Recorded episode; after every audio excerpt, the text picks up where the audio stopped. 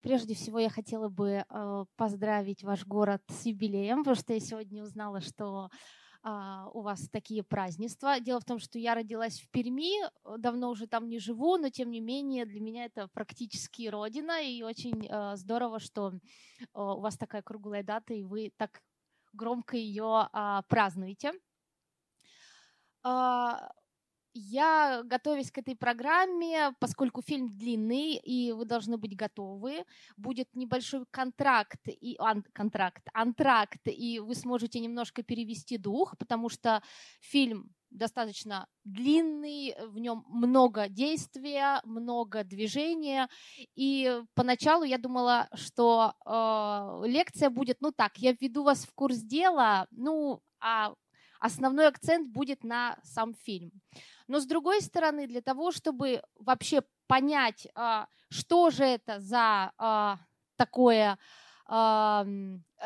за такое создание, я имею в виду Казанова, все равно необходимо погрузить э, кинозрителя в контекст, особенно здесь. Это всегда важно, это всегда важно, когда мы говорим о немом кинематографе, потому что очень сложно смотреть немой кинематограф э, без контекста, без понимания истории кино, без понимания вообще кинопроцесса и так далее, киноведения. Но здесь особенно, тем более это связано, опять же, с нашими соотечественниками, и м, здесь есть много о чем рассказать. Но я постараюсь быть очень краткой. Если у вас будут какие-то вопросы, если вам будет что-то вдруг непонятно, то, пожалуйста, задавайте их, потому что очень много информации, я могу, э, могу что-то пропустить или как-то не до конца сакцентировать.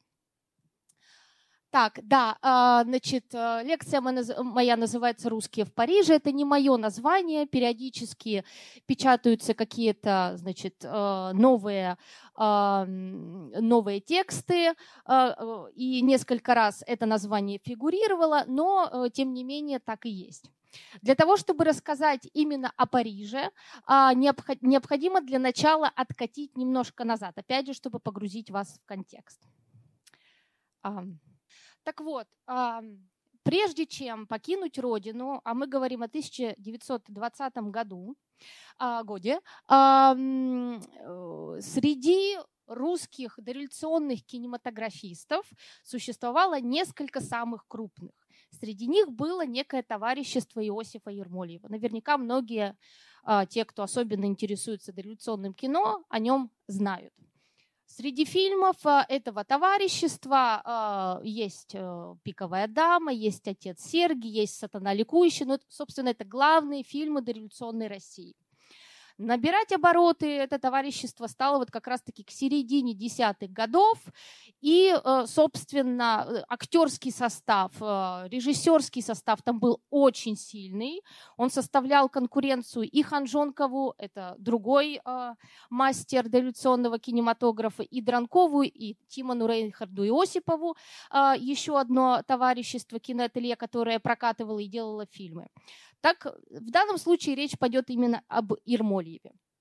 А, значит, После революции в 1917 году а, многие кинематографисты, включая того же упомянутого Ханжонкова, переезжают в Ялту, чтобы, так сказать, немножко отдалиться от столицы и иметь ну, какую-то минимальную свободу, потому что, понятно, дела изменились кардинально.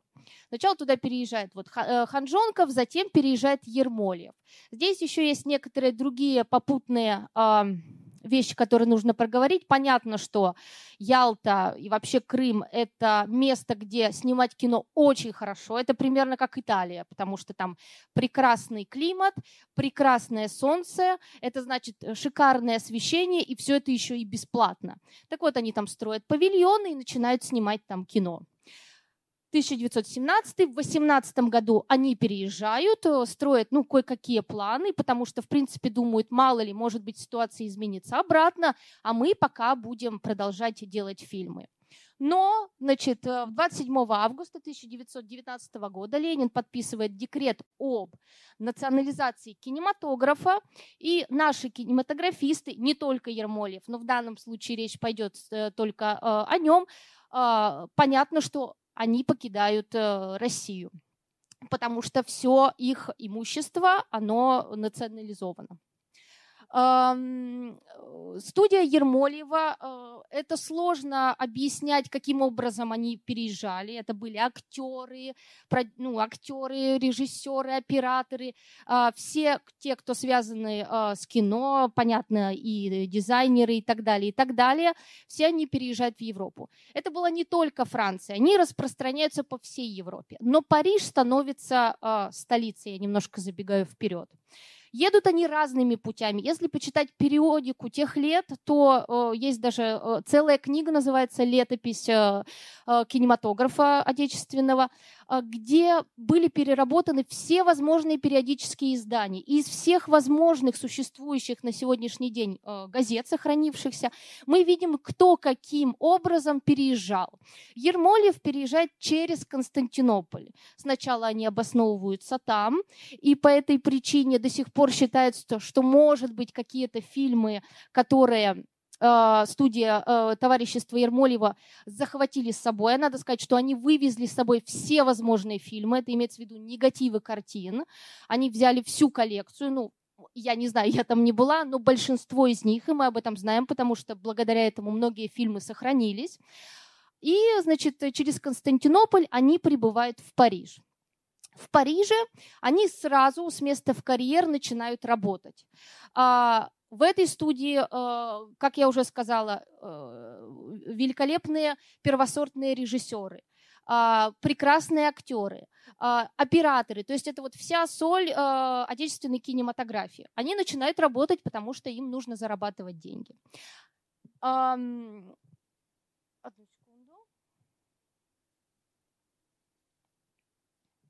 Они э, арендуют э, павильон, который принадлежит студии братьев Пате, э, Монтрей-Сюбуа, э, и обосновываются там. Э, в этом месте, это пригород Парижа, в свое время, например, имел павильоны тот же Жорж Мельес, э, пионер кинематографа, мастер трюкового кино. Думаю, что многим вас он известен они для того, чтобы заработать денег, и опять же, благодаря тому, что многие фильмы они смогли увести, они э, повторно прокатывают, выпускают в новый повторный прокат.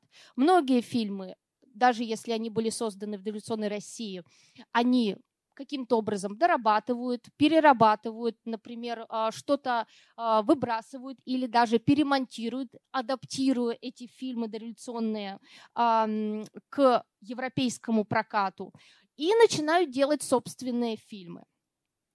А, в принципе, в вливаются они в это все очень хорошо, очень э, быстро. И сразу же, э, уже в 2020 году многие периодические издания, многие газеты журналы этих лет говорят о том, что вот русские кинематографисты, это речь идет не только о Франции, но, скажем, и об Италии.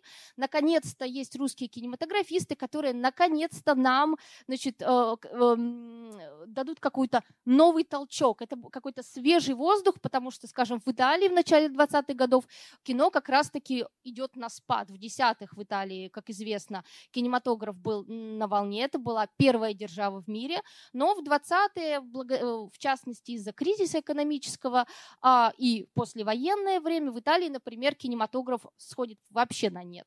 И вот в данном случае кинематографисты, которые, скажем, приехали в Европу а, и, скажем, там, в тот же Рим, они а, помогают каким-то образом восстановить и, значит, запустить кинематограф заново. То же самое связано и с Парижем.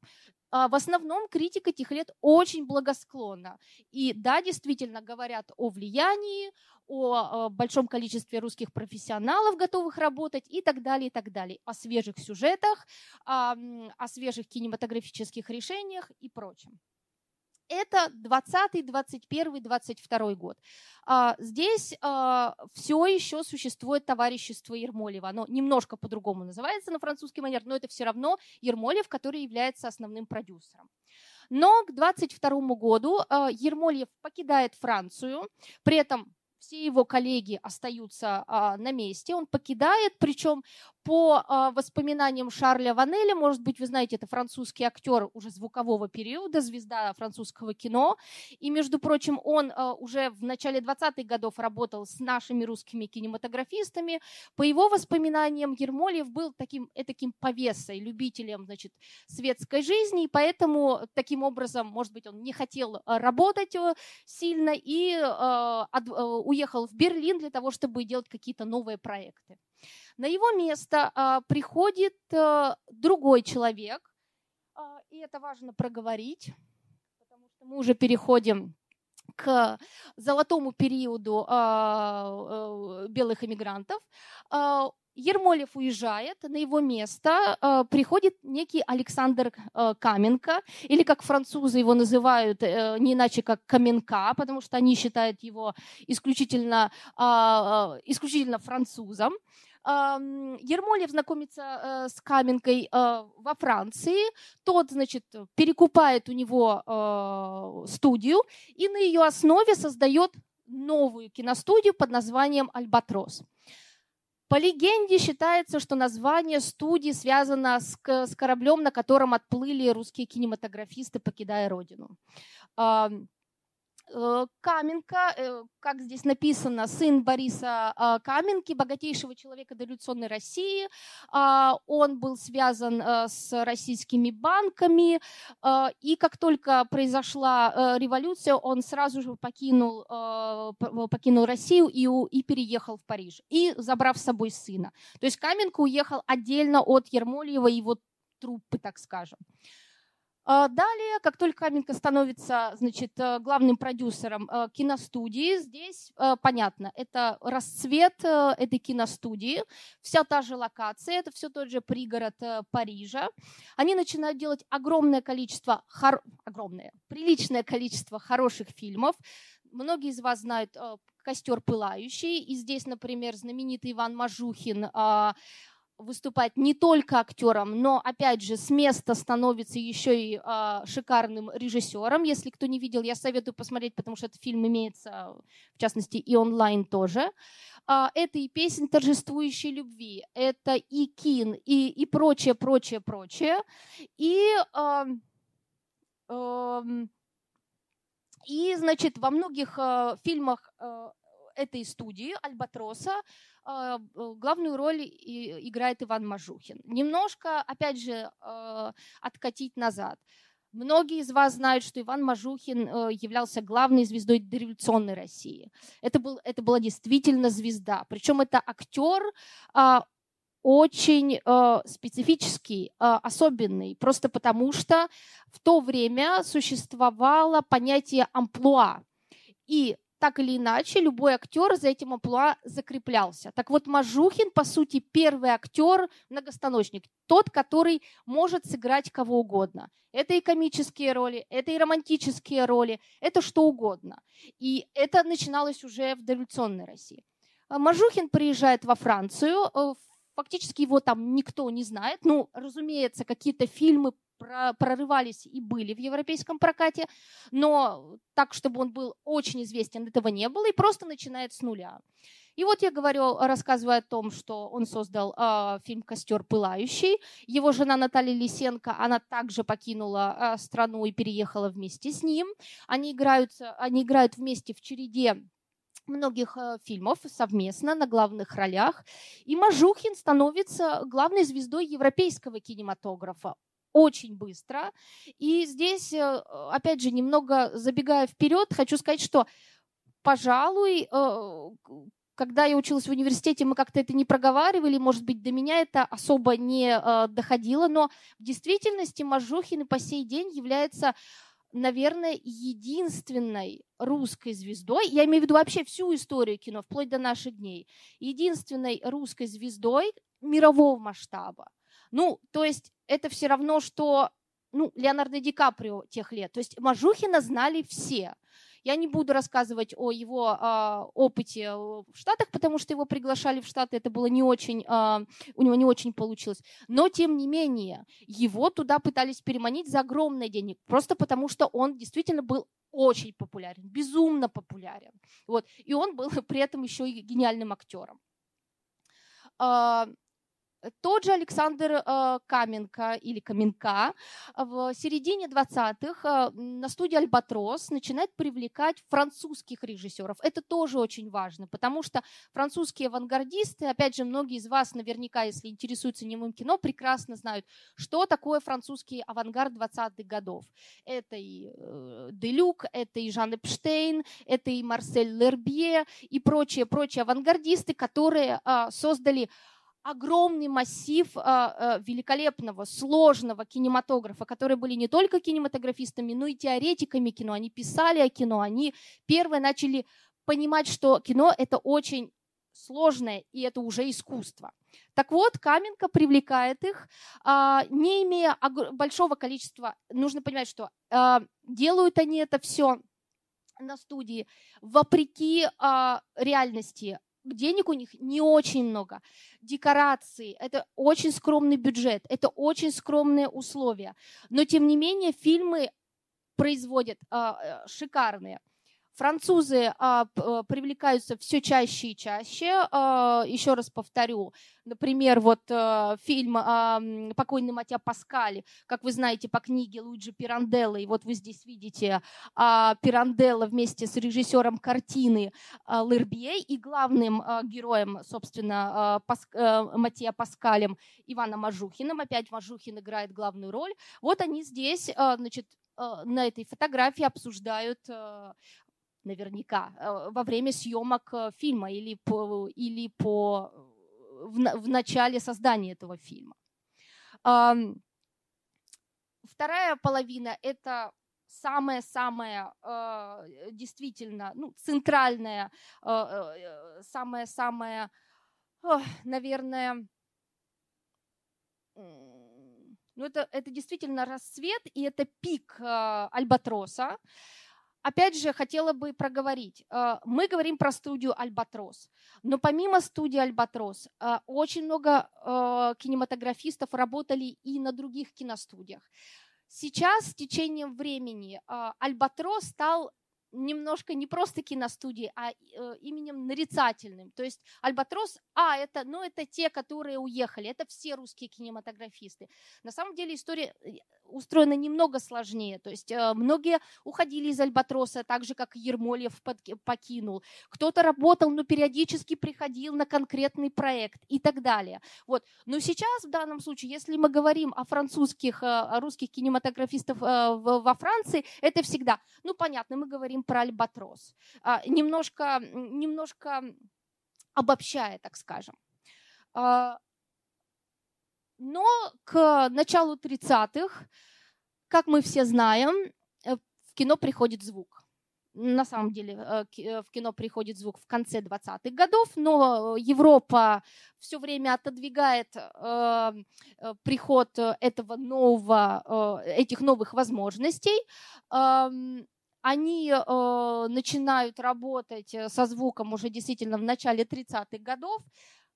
И, разумеется, для русских кинематографистов это большая проблема.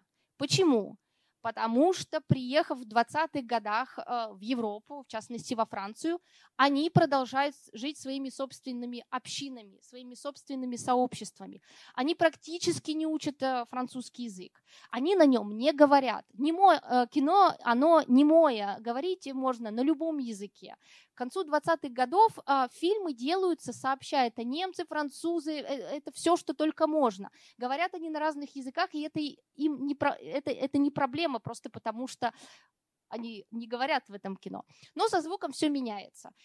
Дело даже не в том, что у них чудовищный акцент, как, например, у Ивана Мажухина, а в том, что они в принципе просто не говорят на этом языке. И, конечно, это э, является все концом а, концом их карьеры, любого из них. Ну, скажем, режиссеру может быть полегче, но актеры э, это все, это, это действительно завершение карьеры. И с Иваном Мажухиным, например, э, происходит именно эта история. Несмотря на э, такой талант, у него не получается закрепиться в звуковом кино. Кроме того, э, Дело в том, что, опять же, нежелание изучения языка связано также с тем, что они, приезжая в Европу, считали, что вся эта истори... все эти исторические изменения, они ненадолго, они э, скоро, э, все скоро вернется на круги своя. Мы здесь сейчас каким-то образом э, просуществуем, ну, заработаем денег, э, будем заниматься любимым делом, как-то выживать, потому что они же выживали, им было очень сложно, у них не было денег, у них ничего не было. Вот, но они считали, что они э, в скором времени вернутся. И это также повлияло на то, что они так и не закрепились, они жили своими маленькими, а, своим маленьким кругом, а, говорили исключительно на русском языке. В Париже их было, почему а, написано столица, их было очень много. И именно поэтому они и не изучали французский язык. Студия «Альпатрос» по-прежнему существует, но на ней уже снимают э, французские режиссеры. Э, в частности, один из э, главных режиссеров 30-х годов поэтического реализма Жан Ренуар снимает свой знаменитый фильм «На дне» с Жаном Габеном в главной роли. Вот, пожалуйста, постер.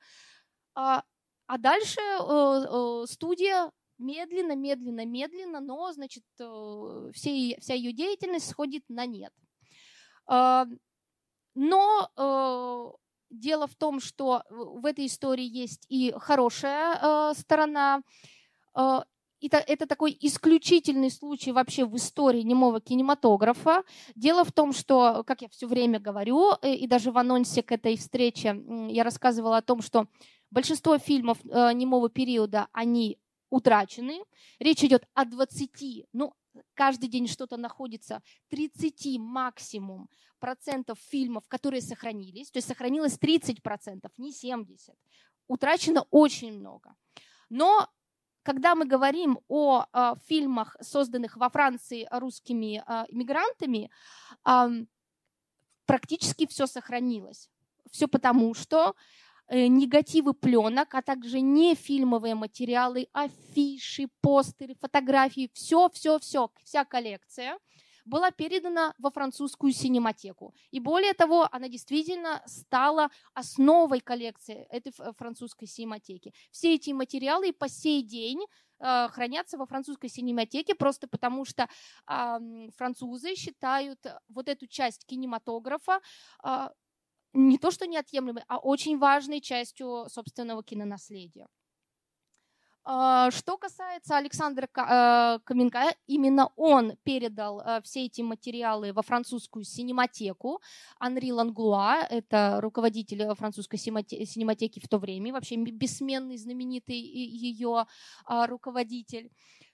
Э, Каменка сохраняет теплые отношения с э, этим киноархивом. Он становится э, значит, почетным президентом киноархива. А он является членом жюри Канского фестиваля. И вот вплоть до 1969 года его не списывают со счетов, а он закрепляется в кинематографе, периодически еще что-то продюсируя уже не в Альбатросе, но тем не менее, потому что он до конца своих дней э, проявлял огромный интерес к кинематографу. Э, и все вещи, вот именно благодаря тому, что они вовремя были переданы, вот просто а, одним большим массивом они сохранились. Хотя, по идее, казалось бы, это иммигрантское кино, созданное где-то, его могло бы вообще не сохраниться. А оно, если его рассматривать как часть, например, а, нашего кинонаследия, оно так и есть, то это, скорее всего, одна из наиболее полных частей истории нашего кино, и она сохранилась. Фильмы, фильмы я уже подхожу к концу. Дело в том, что фильмы э, студии Альбатрос, и не только студия Альбатрос, я имею в виду э, фильмы, созданные во Франции э, нашими кинематографистами, они регулярно реставрируются, они регулярно становятся объектами, их все время показывают на каких-то фестивалях, на каких-то ретроспективах. В ретроспективах. Прошло сто лет, в том году было столетие Альбатроса. По всему миру проходили а, проходило огромное количество программ, посвященных этому э, юбилею. И французская синематека все время Э, проводит какие-то лекции, семинары, а, разрабатывает, дорабатывает э, эм, коллекцию, которая у них имеется, потому что э, документов очень много. И напоследок расскажу вам один небольшой, но очень интересный, а, интересную историю. Дело в том, что вот в июне этого года я была на фестивале архивного кино в Болоне. Это один из самых ну, престижных и самых-самых крупных э, фестивалей в мире по архивному кино.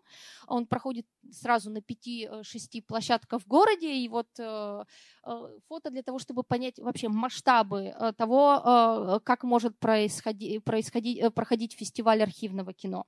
Так вот, и в этом году э, фильмы студии «Альбатроса» показывались э, на фестивале. Во-первых, это был очень э, симпатичный сериал, э, э, который называется «Дом тайн» э, в программе «Сто лет назад», он 1923 года. Тоже режиссер Александр Волков, тот же, что и Казанова, который сейчас, сейчас увидите. Я вам советую посмотреть, он, по-моему, тоже есть онлайн. Это очень хорошее кино.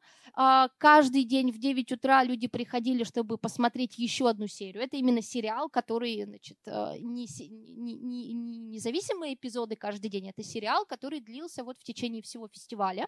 И зал был для 9 утра достаточно полон, учитывая то, что этот э, сериал можно где угодно э, отыскать и скачать. Опять же, копия пришла из французской синематеки. Но это, э, это интересно, но не об этом я хотела рассказать. Дело в том, что показывали еще один фильм, который называется «Тысяча и одна ночь» Туржанского. Э, этот фильм был снят тоже 1923 год, уже, уже «Альбатрос». Он был снят э, на киностудии «Альбатрос», но до этого фильма э, представитель французской синематеки рассказал о том, что вот буквально несколько, может быть, месяцев назад э, ими был обнаружен негатив еще одного фильма. Э, очевидно, принадлежащий тоже Альбатросу, был негатив, они напечатали позитивную копию, или они отсканировали этот материал, чтобы посмотреть, что там. Так вот, они не знают, что это за кино, какой это фильм. А, и зрителям было предложено посмотреть, может быть, даже а, понять, кто находится на экране, потому что были опознаны два актера. А, Вячеслав Туржанский, или Виктор Туржанский, он себя называл Виктором, это еще один важный режиссер Альбатроса, и его жена Наталья Кованько. И еще третий, э, третий, геро, э, третий герой, третий актер, э, которого они не знают. Фильм что это за фильм, они не знают, просто потому что у них нет никакого ну, референса, никакого источника, к которому можно было бы э, обратиться.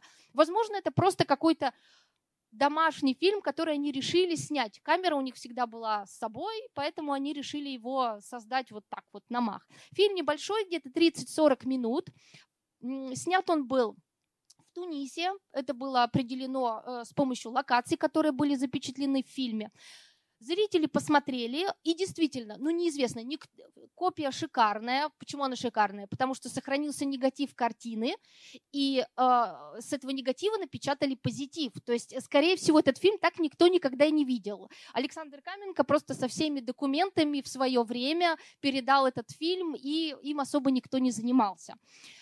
А, я посмотрела этот фильм, и да, задача была такая. Было предложено зрителям определить, кто же является третьим на экране, ну потому что мы же всех знаем, французы всех знают, это их, э, также и их э, наследие. Но они не могут понять, кто третий. Вроде и не Мажухин, вроде и, кто, и кто-то еще, но вроде похож на Мажухина, непонятно. Я посмотрела фильм. Я посмотрела фильм, лицо мне показалось знакомым, но меня также привлекла манера э, актерской игры этого третьего человека. Выйдя после сеанса, я думала, думала, подошла к коллеге из французской синематеки, сказала, что я вот уже близка, я скоро вам э, найду, кто этот третий человек. И в итоге э, им оказался как раз-таки этот Александр Каменка, который никогда не снимался в кино. Он очень хотел был актер, э, быть актером, но в итоге он стал продюсером, в частности, потому что у него папа был богатый и помогал ему, значит, продюсировать фильмы. И, видимо, этот фильм, он никогда не, вых, не, не выходил в прокат. Это просто была, ну, такая шутка, скерцо. Они э, поехали в Тунис и решили снять кино. Приключенческий фильм о том, как их, значит, похитили, а, значит, а, а, там, э, солдаты Туниза и так далее. Это просто вот, видимо, развлечение, которое они решили, ну, таким образом свой досуг а, провести этот фильм не, предполагал, э, не предполагалось его прокатывать, выпускать в прокат. Это просто было сделано для себя.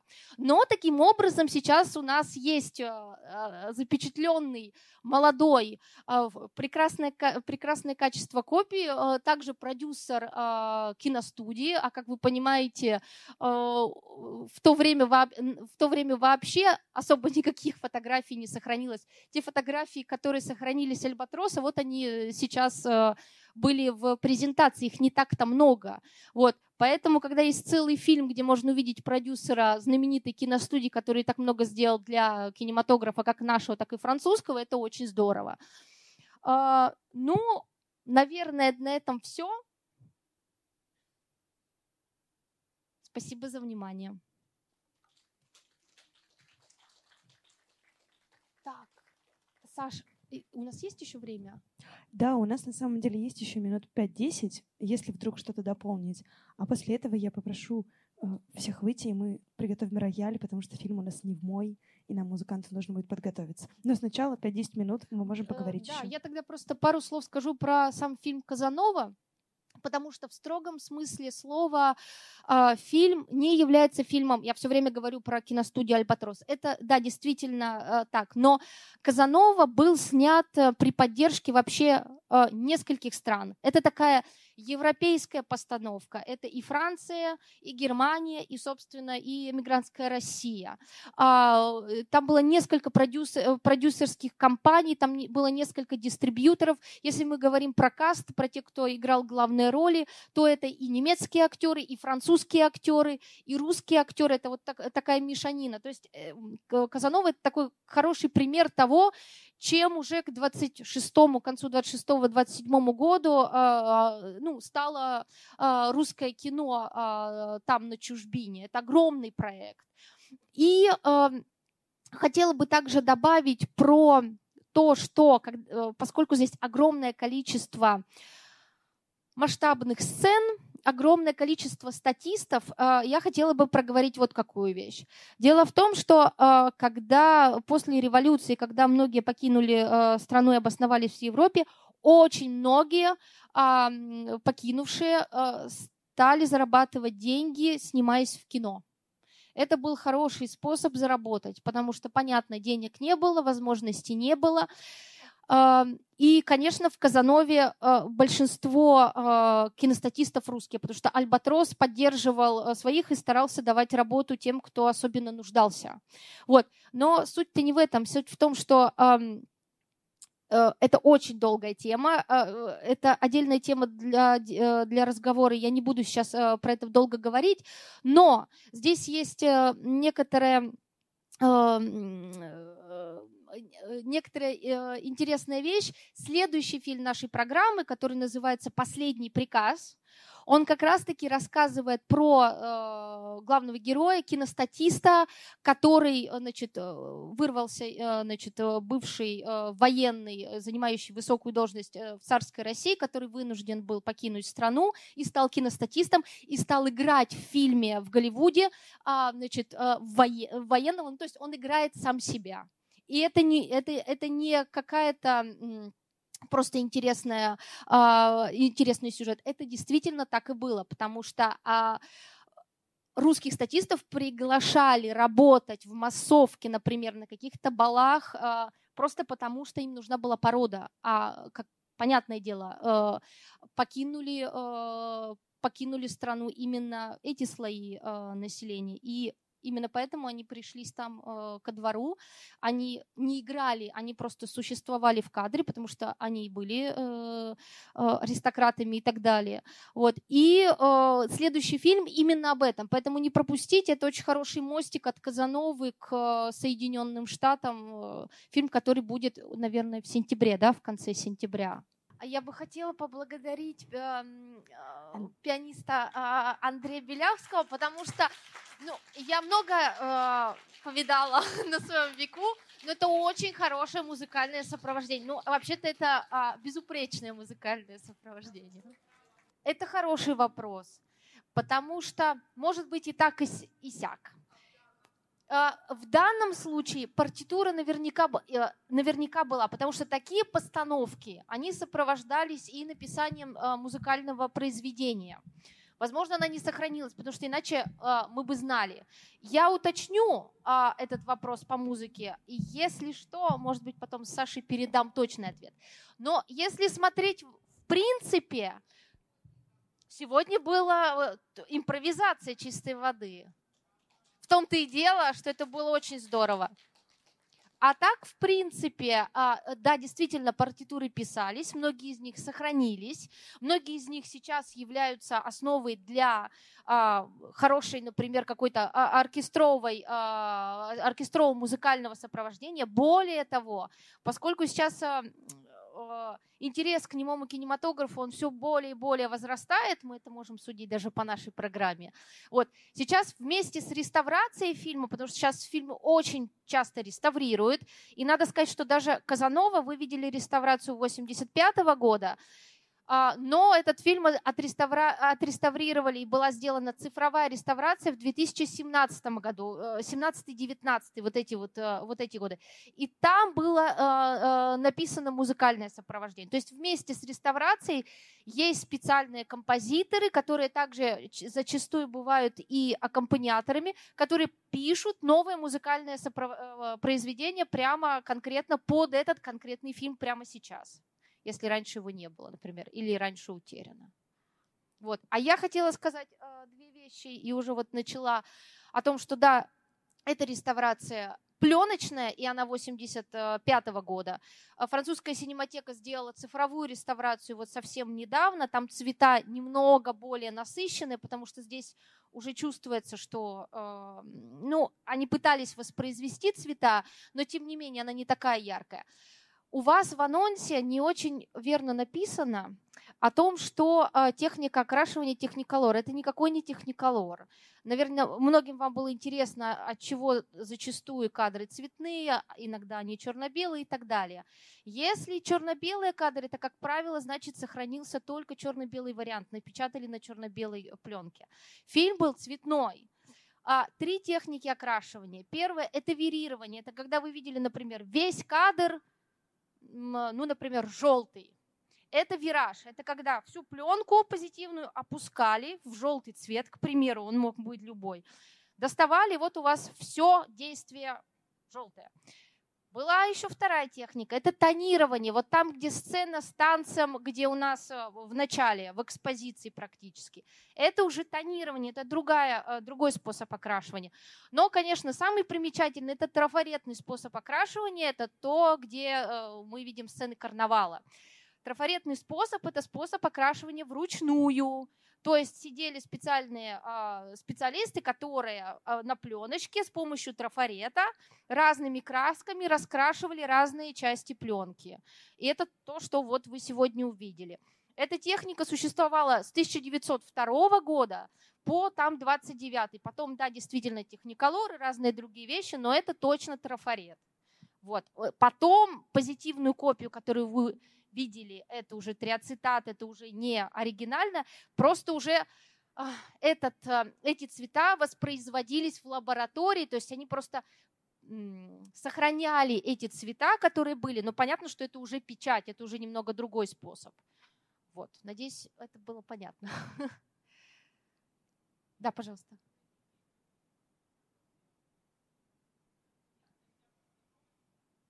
Нет, Венеция там настоящие локации. Это настоящие локации. Конечно. Это очень дорого стоило. Именно поэтому, когда я говорю, вот это пик Альбатрос, это пик, это вот мы видим, насколько, а, насколько это было уже дорого. И именно поэтому я сакцентировала внимание, что принимали участие не только наши кинематографисты, это и Франция, и Германия, то есть это европейская постановка, и деньги были совместные. И каст, э, ну, вам не очень известно, но это просто вот, ну, первые лица вообще всего немого кинематографа, и даже, например, Рудольф Кляйнроги, это который Петр, а, ну, мерзкий, а, мерзкий а, царь, он доктор Мабуза, это один из главных актеров немецкого кинематографа. Лильда Говер, она тоже немецкая звезда. То есть это действительно грандиозно. Я вам не скажу сейчас, сколько это стоило, я имею в виду сумму, но, конечно, это грандиозная постановка, в том числе и по деньгам. И да, разумеется, они хотели сделать что-то очень масштабное, зрелищное, с расчетом на то, что это будет также показано в Голливуде, потому что Голливуд к тому времени уже процветал, ну, то есть уже за Голливудом нельзя было угнаться. Но вот это вполне себе могло, это было сделано по-другому, но с таким же масштабом, с таким голливудским масштабом, действительно. Э, в основном это декорации. Это декорации. И если вы заметили костюмы, особенно костюм а, Мажухина, восхитительный, весь в стразах в начале, это Борис Белинский, костюмер тоже один из, значит, иммигрантов, покинувших. Э, он известный костюмер, и он, они его точно так же чтут. По-моему, до сих пор его сын жив, он живет в Париже, он частенько, вот мне рассказывали, продолжает, значит, а, Э, какие-то отношения поддерживать и с французами, и с Пате и так далее. То есть они все это помнят, чтят, сохраняют какие-то свои документы и так далее. То есть для них это все очень важно. Вот.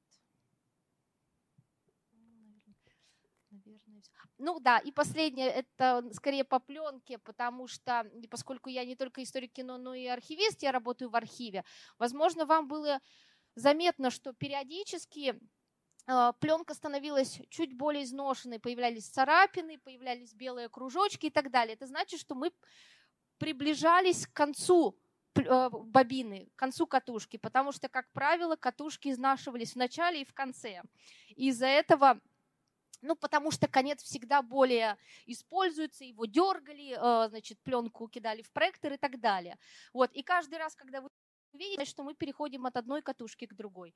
Кружочки белые, это, как правило, брали пробу на гидролиз, на плесень и так далее. То есть это то, что уже связано с, техни- с техническими аспектами пленки, как она сохранилась, что в ней, э, какие она, происходят в ней изменения химические и так далее, и так далее, потому что мы же занимаемся сохранением пленки, нам нужно понимать, что там внутри. В данном случае это не мы, потому что это сохранилась на оригинале. Э, это французская. Э, у нас уже хранится безопасная а, пленка. Безопасная пленка лучше хранится.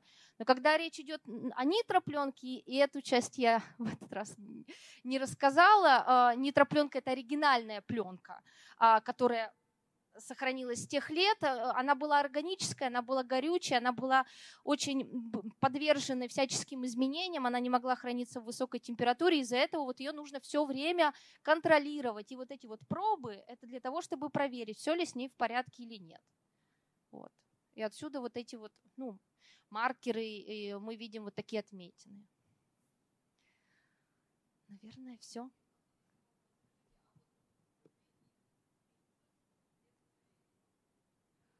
А, смотрите, я посл- последний фильм, Саш, я скажу, да, это будет э, лекция, а всегда лекция, ведь да, всегда. И здесь уже будет Голливуд, но я советую вам не пропускать, потому что это восхитительное кино. А, ну, читать буду не я, но я, наверное, приеду в октябре. Я могу сказать это? Да, но... да, конечно. Ну, ну, как интересно звучит. Я не тот микрофон взяла, потому что... Да, мы будем продолжать. У нас будут запланированы сейчас еще два показа в октябре и ноябре.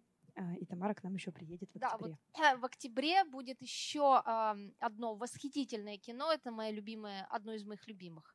Вообще, коттедж в Дартмуре это уже Великобритания, и это конец 20-х годов, это конец немого периода, и это просто бешеный ритм, бешеный монтаж. И я очень советую посмотреть, чтобы вообще понимать, чем стал немой кинематограф к концу 20-х, потому что он стал ну, чем-то невообразимым. Вот так что приходите обязательно в октябре. А как называется фильм? «Коттедж в Дартмуре». «Коттедж в Дартмуре».